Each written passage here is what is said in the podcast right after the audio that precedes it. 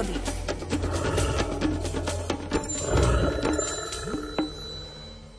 Aj septembrová príroda ponúka množstvo zážitkov a keď sa vyberieme na lúku, tiež tam môžeme niečo zažiť.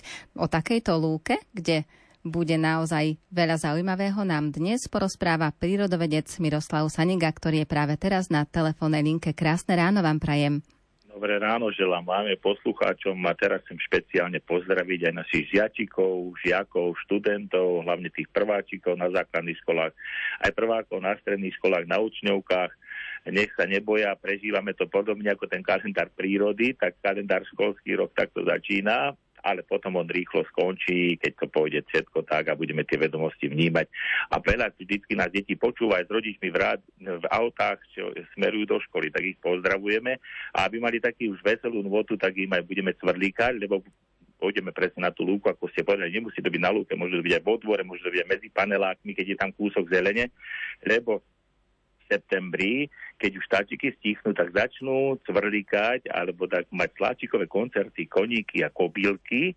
A tieto sú naozaj hlavne v noci nápadné, lebo oni stále cvrlíkajú. Samčiky koníkov, kobyliek vyrábajú nápadné tzv. stridulačné zvuky, sa to volá, a kobylky so svrčkami stridulujú tak, že trú o seba predný pár krídel, ktoré sú vybavené takými zvláštnymi výstupkami a trením týchto hrbolčekov o seba vyluzujú to práve špecifické, tie špecifické zvukové signály. A koníky zase trú zadný pár nôh pozdĺž krídla, čiže zadná noha je ako tak vybavená a slúži ako slák, ako huslista hra a krídlo vlastne ako husle. A potom tieto zvuky sú také nápadné a krásne, že ja sa naozaj z toho vždycky teším ako dieťa, lebo mi to pripomínalo september, keď sa chodilo do školy, tak tie koníky, aj keď máte niekde strom, on vylezie vysoko na strom, ten samček, aby ho tie samičky počuli, aby samičky potom mohli za ním, aby sa mohli spáriť a založiť takto rod, takže nemusí to byť len na lúke, môže to byť aj naozaj v záhradke, v sade alebo v nejakom stromoradí, ak sa pôjdeme prejsť.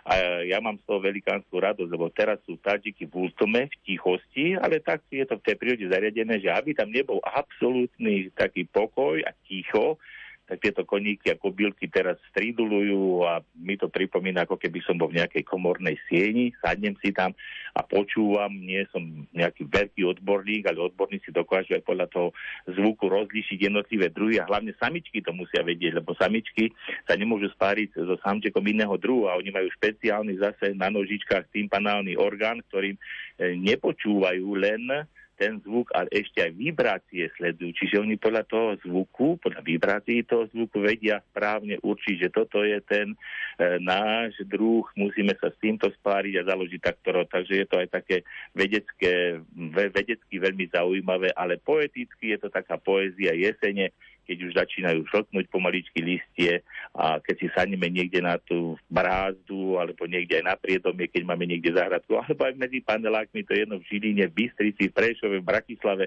aj tam sú tieto živočíchy a dokážu nám taký malý koncert urobiť, že nemusíme ísť do siedne nejako vyobliekaní, ale môžeme sedieť na lavičke, lízať zmrzlinu a tešiť sa z toho prvého školského dňa, že máme aj takýto zvukový nejaký kolorit okolo nás. No určite áno a môžeme obdivovať aj tú krásu, ktorú pre nás vytvára pán.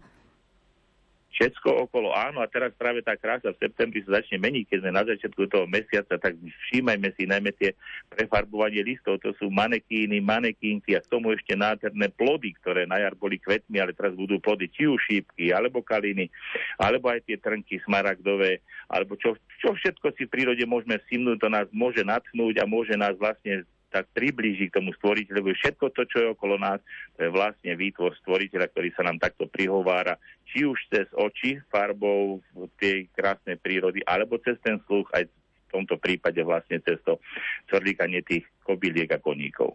Verím, že ste všetkých navnadili a pozvali do prírody alebo a možno aj pred ten svoj dom, a aby sme vnímali tú krásu, ktorú máme okolo seba. Ďakujem veľmi pekne a prajem vám krásny deň.